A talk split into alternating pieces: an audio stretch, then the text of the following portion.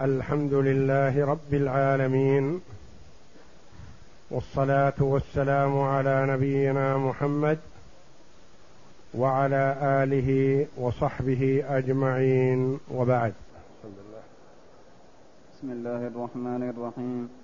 قال المؤلف رحمه الله تعالى وينتقل الملك إلى المشتري في بيع الخيار بنفس العقد. قول المؤلف رحمه الله تعالى فصل وينتقل الملك إلى المشتري في بيع الخيار بنفس العقد. انتقال ملك المبيع للمشتري واستحقاق البايع للثمن متى يكون؟ هل يكون عند البيع أم يكون عند انتهاء مدة الخيار؟ لأن مدة الخيار عرضة للفسخ ورجوع المبيع إلى البايع ورجوع الثمن إلى المشتري. ففي المسألة قولان. هل ينتقل المبيع بنفس العقد أم ينتقل بانتهاء مدة الخيار ولزوم البيع؟ وسيظهر ما يترتب على هذا إن شاء الله. نعم. وعنه لا ينتقل إلا بعد انقضائه لأنه عقد قاصر لا يفيد التصرف فلم ينقل الملك كالهبة قبل القبض. وعنه لا ينتقل إلا بعد انقضائه ما هو؟ خيار الشرط. إلا بعد انقضاء الوقت المحدد فيه الخيار لأنه عقد قاصر. لأنه ما لزم البيع إلى الآن. محتمل أن يرجع المبيع للبائع ويرجع الثمن للمشتري ولا يكون هناك بيع. لأنه عقد قاصر لا يفيد التمل التصرف. لأنه سيأتينا ولا يجوز التصرف. تصرف كل واحد منهما فيما هو من صاحبه. يعني لا يجوز تصرف المشتري في المبيع الذي اشتراه لأنه في مدة خيار.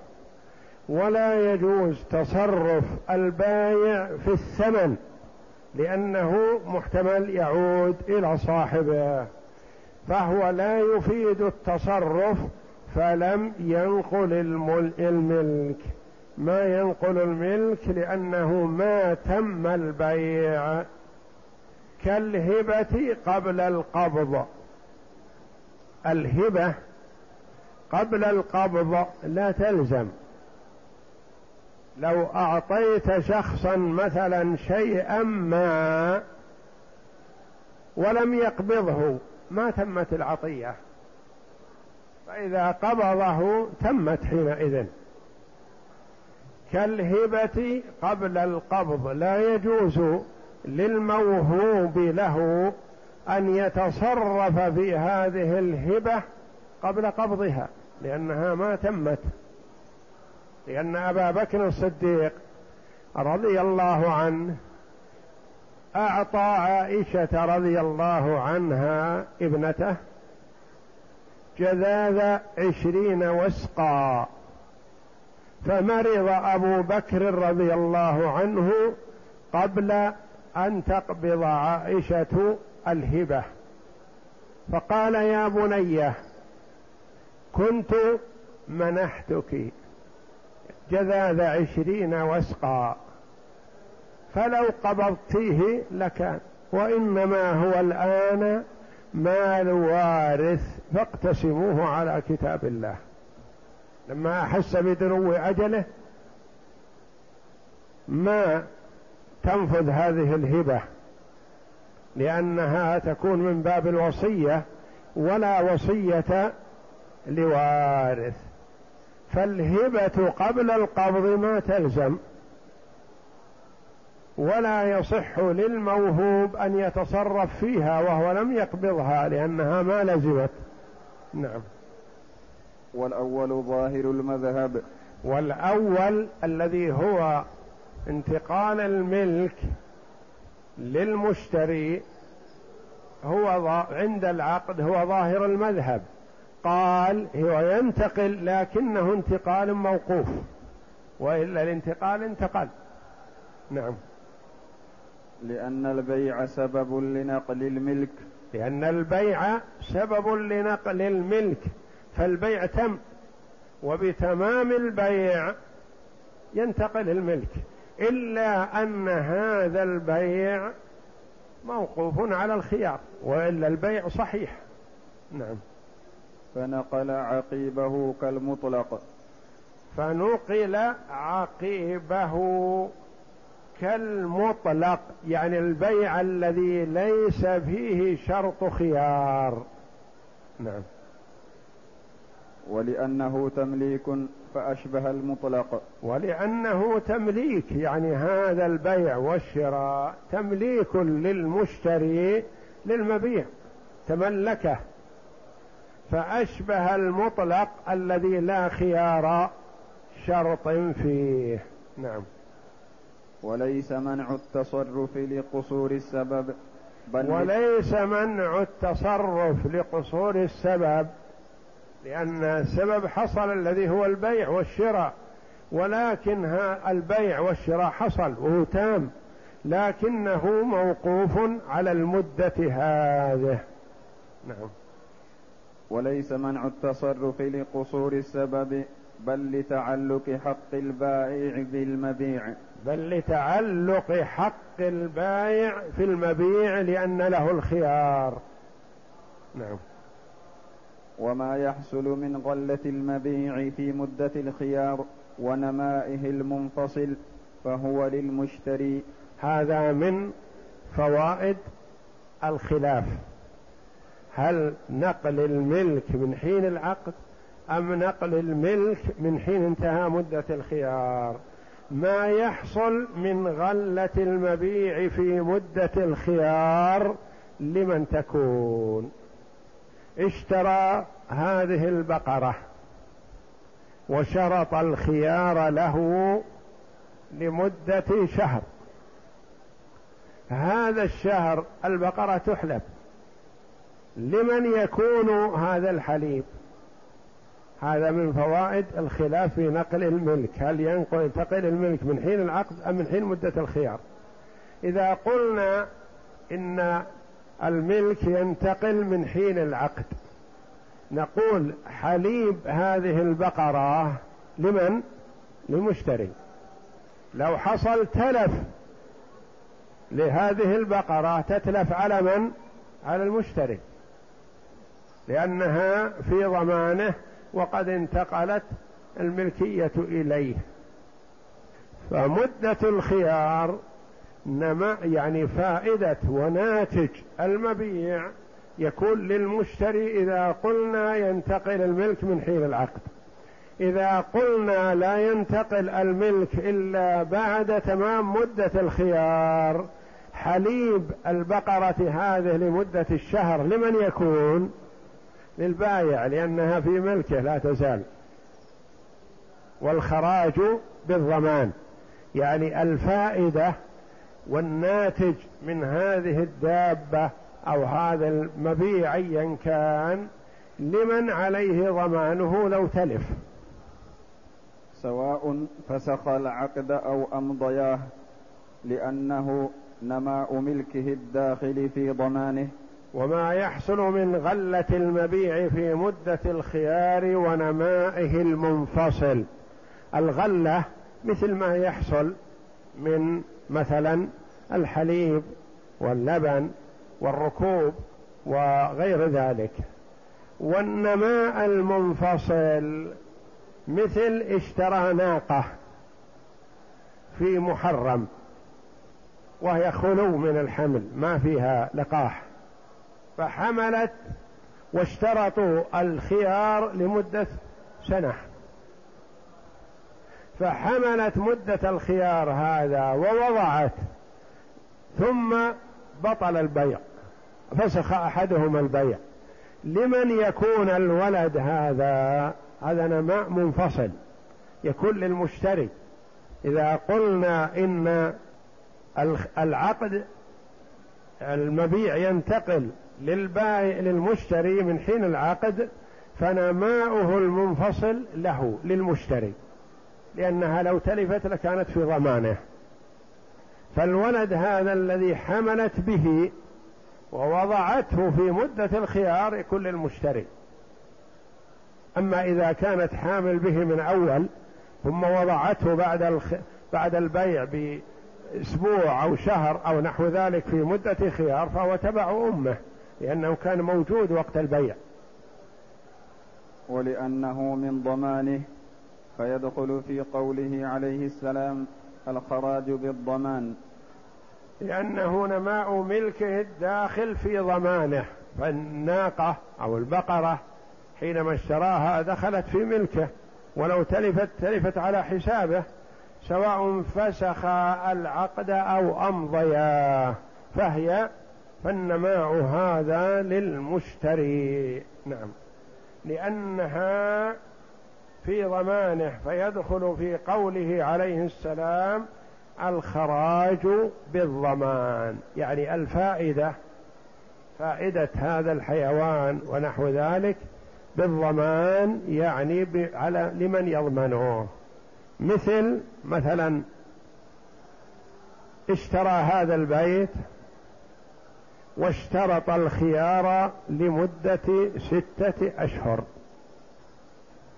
فالمشتري استلم البيت وسكن فيه. قبل تمام ستة الأشهر بدا لأحدهما فسخ البيع. سواء فسخه البائع أو المشتري سيان فهل يطالب المشتري بأجرة هذه المدة التي سكن في البيت مدة الخيار؟ لا. لا يطالب. لأن البيت في ضمانه والبيت في استلامه والخراج بالضمان مثل حليب البقرة أو الناقة ونحوها. يكون الفائدة للمشتري ولو عاد البيت إلى صاحبه الأول. وعلى الرواية الأخرى هو للبائع. والحكم في ضمانه كالحكم في ضمان المبيع المطلق. وعلى الرواية الأخرى التي تقول وعنه لا ينتقل إلا بعد انقضاءه انقضاء مدة الخيار هو للبايع. حليب البقرة والناقة للبايع. وأجرة البيت هذه الفترة للبايع. وهكذا لأنه ما انتقل الملك إلى المشتري وإنما هي لا تزال في ملك البايع. ثم الحكم في ضمانه. لو تلف البيت أو تلفت البقرة أو تلفت الناقة على حساب من؟ تلفت على البايع لأنها ملكه لا تزال في ملكه. ثم بعد ذلك ينظر من أتلفها. كالمبيع المطلق. كالمبيع المطلق. إذا تلف فينظر من المتلف له. فإن كان تلف بآفة سماوية فهو على حساب البايع لأنه في ملكه. وإن أتلفه آدمي فينظر إن كان فالمشتري بالخيار إن شاء طالب بالبدل لمن أتلفه وإن شاء أخذ الثمن واستراح نعم. فصل وليس لواحد من المتبايعين التصرف في المبيع في مدة الخيار لأنه ليس بملك للبائع فيتصرف فيه ولا انقطعت عنه علاقته فيتصرف فيه المشتري. وليس لواحد من المتبايعين التصرف في المبيع في مدة الخيار. مدة الخيار يكون موقوف بينهما. لا يتصرف فيه البايع لأنه عبارة كأنه انتقل عن ملكه. ولا يتصرف فيه المشتري لأنه لم يثبت في ملكه حتى الآن ما يدرى يمكن يفسخ البيع. فلا يتصرف أحدهما فيه طيب ماذا نقول في حليب الناقة؟ والبقرة. نقول لا هذا لا بأس. هذا خراج وهو لمن قررنا أن هذه الدابة في ضمانه. السيارة المشترات بالخيار نقول لا يجوز أن يستعملها إلا للنظر في مدى صلاحيتها من عدم صلاحية. يستعملها ليكشف عليها لكن يستعملها في أسفار مثلا لا. يستعملها ليتأكد من صلاحها فقط. فإن تصرفا بغير العتق لم ينفذ تصرفهما لذلك. فإن تصرفا بغير العتق العتق له أحكام خاصة والإسلام يتشوف إلى العتق ويحرص عليه ولهذا جعل كثيرا من الكفارات أولها عتق رقبة. وبعض الكفارات هو بالخيار بين عتق الرقبة وغيرها لكن مثل كفارة قتل الخطأ عتق رقبة. فإن لم يجد فصيام شهرين متتابعين. كفارة الظهار اولا عتق رقبة. فإن لم يجد فصيام شهرين متتابعين. فإن لم يستطع أطعم ستين مسكينا. كفارة الوطء في نهار رمضان للصائم عتق رقبة. فإن لم يجد فصيام شهرين متتابعين. فإن لم يستطع أطعم ستين مسكينا. كفارة اليمين هو بالخيار بين عتق الرقبة وإطعام عشرة مساكين أو كسوتهم. فإذا لم يجد واحدا من الثلاثة صام ثلاثة أيام. فالإسلام يتشوف إلى العتق والرق وتحريره من محاسن الإسلام فهو جعل الرق سببه الكفر. ما استرق ابن آدم إلا لمعنى في نفسه هو السبب فيه. دعي إلى الإسلام فأبى. ورغب في هذا فأبى. فعقوبته حينئذ أن يكون رقيقا. إذا أخذ بالقوة يباع ويشترى هو الذي أهان نفسه. ثم لعله بعدما كان رقيقا لمسلم يسلم. فإذا أسلم فالإسلام يحث على تحريره ولا ما يلزم. يحث على تحريره بهذه الكفارات. ولهذا تصرف المشتري أو البايع في مدة الخيار ما ينفذ إلا في حال العتق لتشوف الإسلام ورغبته في التحرير والعتق. فإن تصرفا بغير العتق لم ينفذ تصرفهما لذلك. مثلا اشترى هذا الرقيق وجعل الخيار لهما لمدة أسبوع. خلال الأسبوع هذا أحدهما البائع أو المشتري باع الرقيق بيعا آخر. ما ينفذ. وصى به لشخص ما ينفذ. وهبه لشخص ما ينفذ لأنه ما تم الملك. المشتري اشترى لكن تعلق به حق البايع والبايع باع لكنه ما انتقل عنه انتقالا كليا. فلا ينفذ تصرف واحد منهم إلا في شيء واحد وهو العتق. فإذا أعتق البايع فنقول تعيد القيمة التي أخذتها للمشتري وخلاص وانتهى الأمر. لأن عتقك إياه دليل على رغبتك في فسخ العقد. فذلك مثلا بعد ما بعت هذا الرقيق بعشرة آلاف ريال فكرت ماذا تعمل بعشرة الآلاف ريال ماذا تنفعك فيه؟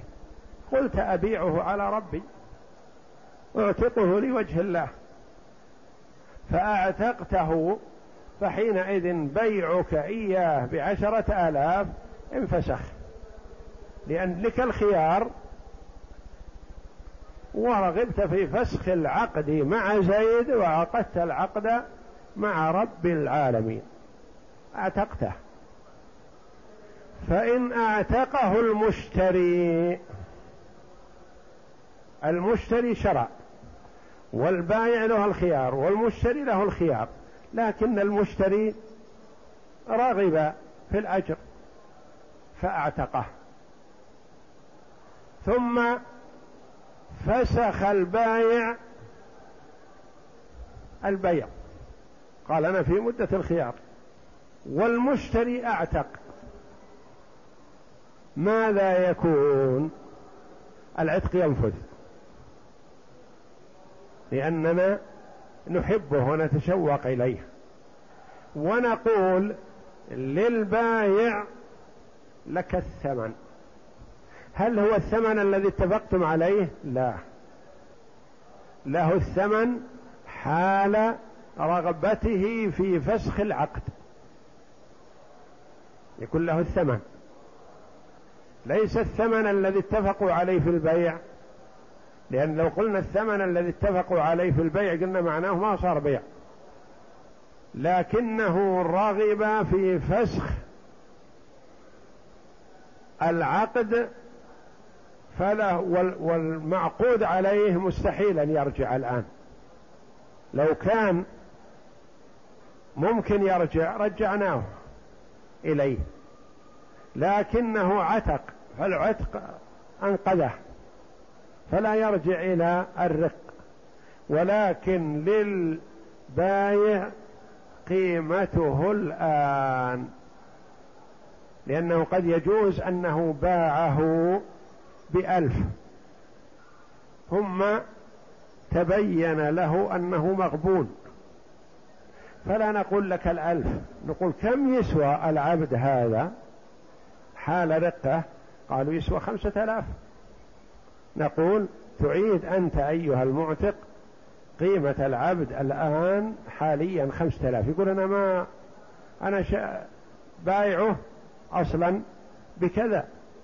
واشتريته أنا اشتريته بألف. اشتريته بألف واعتقته.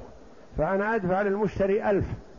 للبايع نقول لا تدفع له قيمته لأنه يريد استرجاعه. فكأنه الآن تشتريه منه شراء الآن. ماذا يساوي؟ فتدفع له للبايع قيمته الآن.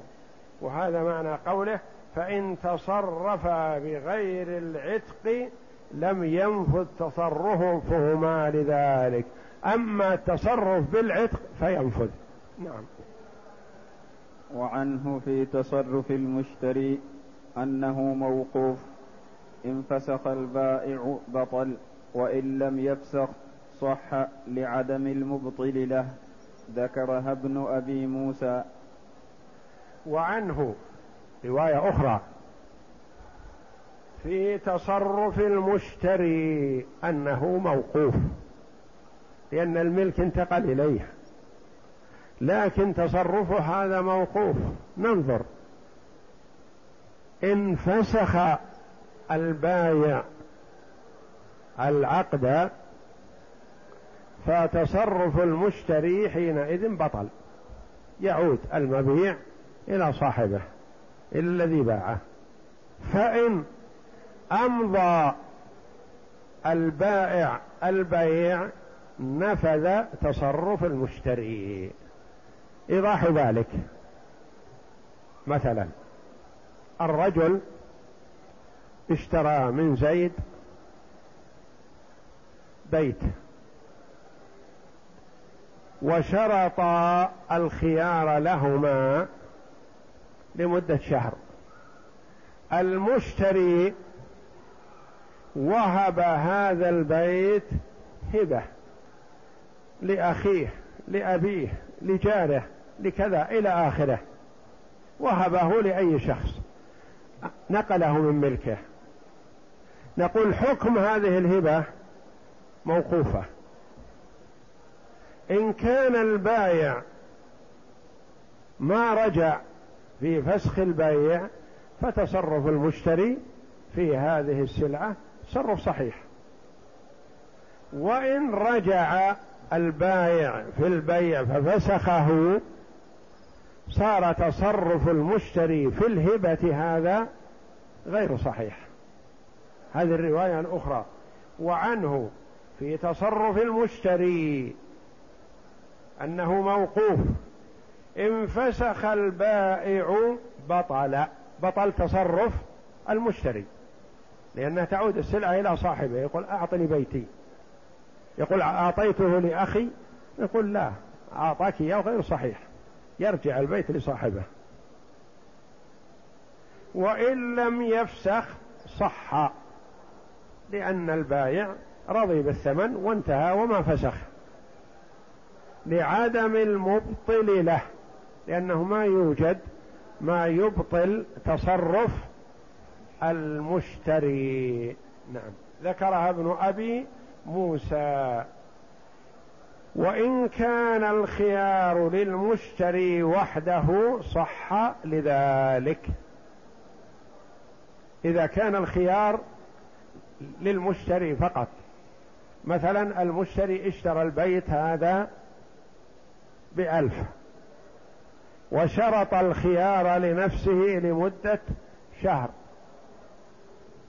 كأنه يريد ينظر إن كان يصلح لأخيه أو لجاره أو لسكن الفقراء والمساكين ونحو ذلك فهو أخذه واستمر عليه وإن كان لا يصلح رجعه لأنه الخيار له وحده.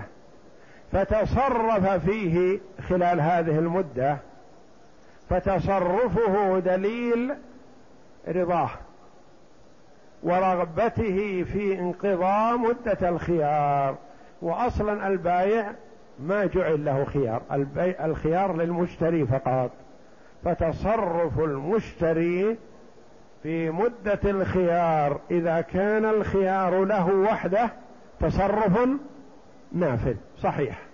نعم. وإن أعتق المشتري العبد عتق لأنه عتق من مالك تام الملك جائز التصرف فنفذ كما بعد المدة.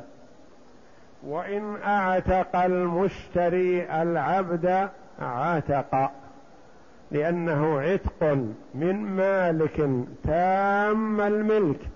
جائز التصرف.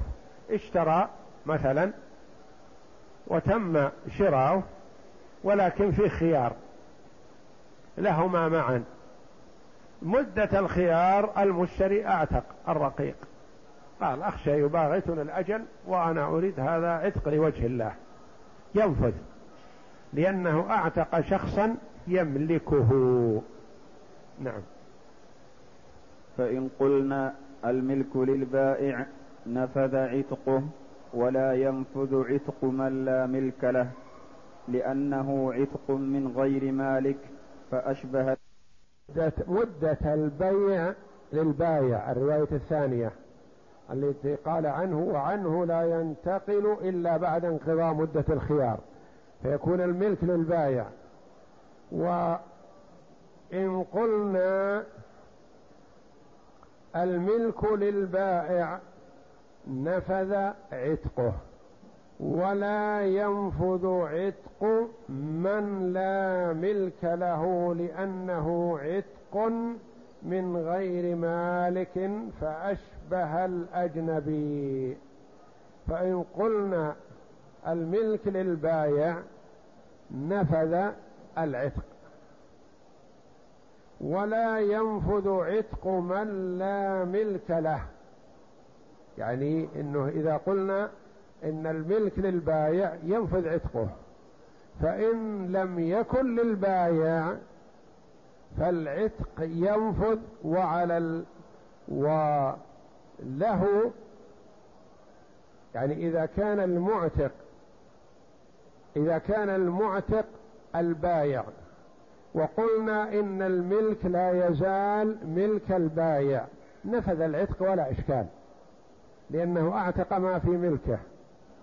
وإن قلنا الملك للمشتري الملك للمشتري وهو في مدة الخيار فأعتق البايع كذلك ينفذ عتقه لأن له ملك خلال المدة هذه وعليه وعتقه للرقيق دليل على عدوله عن البيع. نعم. وفي الوقف وجهان أحدهما هو كالعتق. لأنه تصرف يبطل الشفعة والصحيح أنه لا ينفذ لأنه لا يبنى على التغليب ولا يسري إلى ملك الغير أشبه البيع. وفي الوقف وجهان. إذا اشترى وأوقف فهل ينفذ؟ يكون مثل العتق؟ أو لا ينفذ فيكون مثل سائر التصرفات. قال الأولى ألا ينفذ ويكون مثل سائر التصرفات. يقول لما؟ أليس الوقف لوجه الله جل وعلا؟ قال نعم لكن هناك فرق بين الوقف وبين العتق. العتق له سراية وله تغليب. يغلب على غيره ويسري في ملك الغير. أما الوقف لا ليس له هذه الخاصية. إيضاح هذا بالمثال مثلا أنت وأخوك تملكان بيت أرض. أنت أوقفت نصيبك من الأرض لوجه الله. رباط أو مسجد أو مدرسة أو أي نوع من المنافع. هل يسري على ملك أخيك؟ لا. نقول اقسم. نقول لأخيك اقسم أنت والوقف. الوقف له نصف وأنت لك نصف. ولا يتعدى على ملك أخيك. واضح؟ العتق يتعدى على ملك الغير. أنت وأخوك تملكان رقيق. أنت أعتقت نصيبك الذي هو النصف لوجه الله جل وعلا. نقول عتقك هذا يسري على ملك أخيك. نقول أنت أيها المعتق تدفع لأخيك قدر قيمة نصيبه ويعتق العبد كله. فالعتق له سراية. الوقف ليس له سراية. يكون الرجل يقاسم الوقف. العتق ما يقاسم. ما نقول نصفه عتيق ونصفه رقيق. لا هذا سيأتينا في باب العتق إن شاء الله.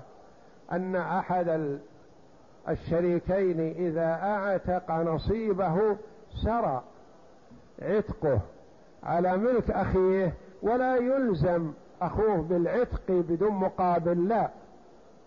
نقول يعتق على الأخ وعليك أنت القيمة لأنك أنت اللي تسببت في إفساد ملك أخيك. ما يستمر على ملك أخيك وهو نصف معتق؟ وإنما عليك أن تدفع لأخيك قيمة حقه. قيمة حقه حسب ما يقرر أهل الصنف. لو كان الرقيق هذا يساوي ألف لكن أخوك عرف أنك مضطر لشرائه قال أنا ما أبيعه إلا بعشرة آلاف. نقول لا. العتق له سراية وله تغليب. يغلب على غيره فيؤخذ بقيمته المعتادة. ننظر إلى اثنين أو ثلاثة من أهل الصنف نقول كم يساوي هذا؟ قالوا يساوي ألف. نقول ادفع لأخيك خمسمائة. والأخ عليه أن يلزمه أن يأخذ الخمسمائة ولا يقول لا من معتق ما دام حصل العتق فهو فالإسلام يتشوف. هذا معنى السراية والتغليب يعني أنه يسري في ملك الغير ويكون يغلب حتى لو كان جزء بسيط. لو كان مثلا عشرة إخوة يملكون هذا الرقيق من ميراث أبيهم. واحد من العشرة أعتق نصيبه. نقول يسري على تسعة الأعشار. أنت تشتريها من إخوانك بقيمتها المعتادة وتنفذ ما أعتقت. والصحيح أنه لا ينفذ وشو ما هو في الوقف. لا ينفذ الوقف. ليس كالعتق. ينفذ العتق ولا ينفذ الوقف لأن العتق له سراية وتغليب. وأما الوقف فليس له سراية ولا تغليب. الرجل يشارك الوقف. لو أن مثلا جماعة يملكون أرضا شاسعة مثلا عشرة واحد منهم وقف نصيبه. نقول الوقف يقاسم التسعة هؤلاء ويميز الوقف وحده. ولا يسري على ملك الغير. فصل. فإن وطئ لأنه تصرف يبطل الشفعة. انتبه.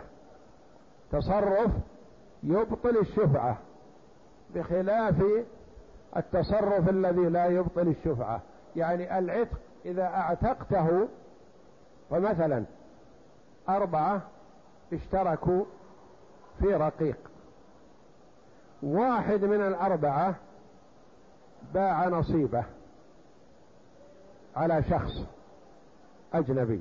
من حق الثلاثة أن يشتروا أن يأخذوا هذا النصيب نصيب الرابع يضيفونه إلى أنصباهم.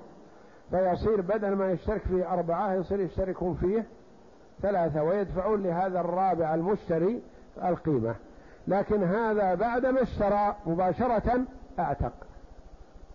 صار ربع الرقيق هذا عتيق ما ينفذ ولا يؤخذ بالشفعة.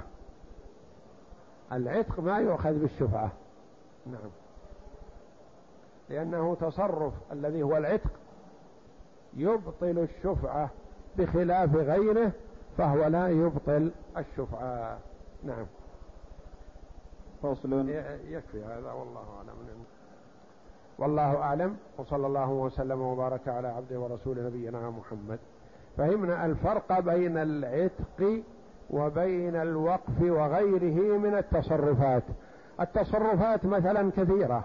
العتق والهبة والوقف والبيع ودفعه صداقا والوصية وغير ذلك. كل هذه التصرفات في مدة الخيار لا تنفذ سوى العتق. والله أعلم. وصلى الله وسلم وبارك على عبده ورسول نبينا محمد وعلى آله وصحبه أجمعين.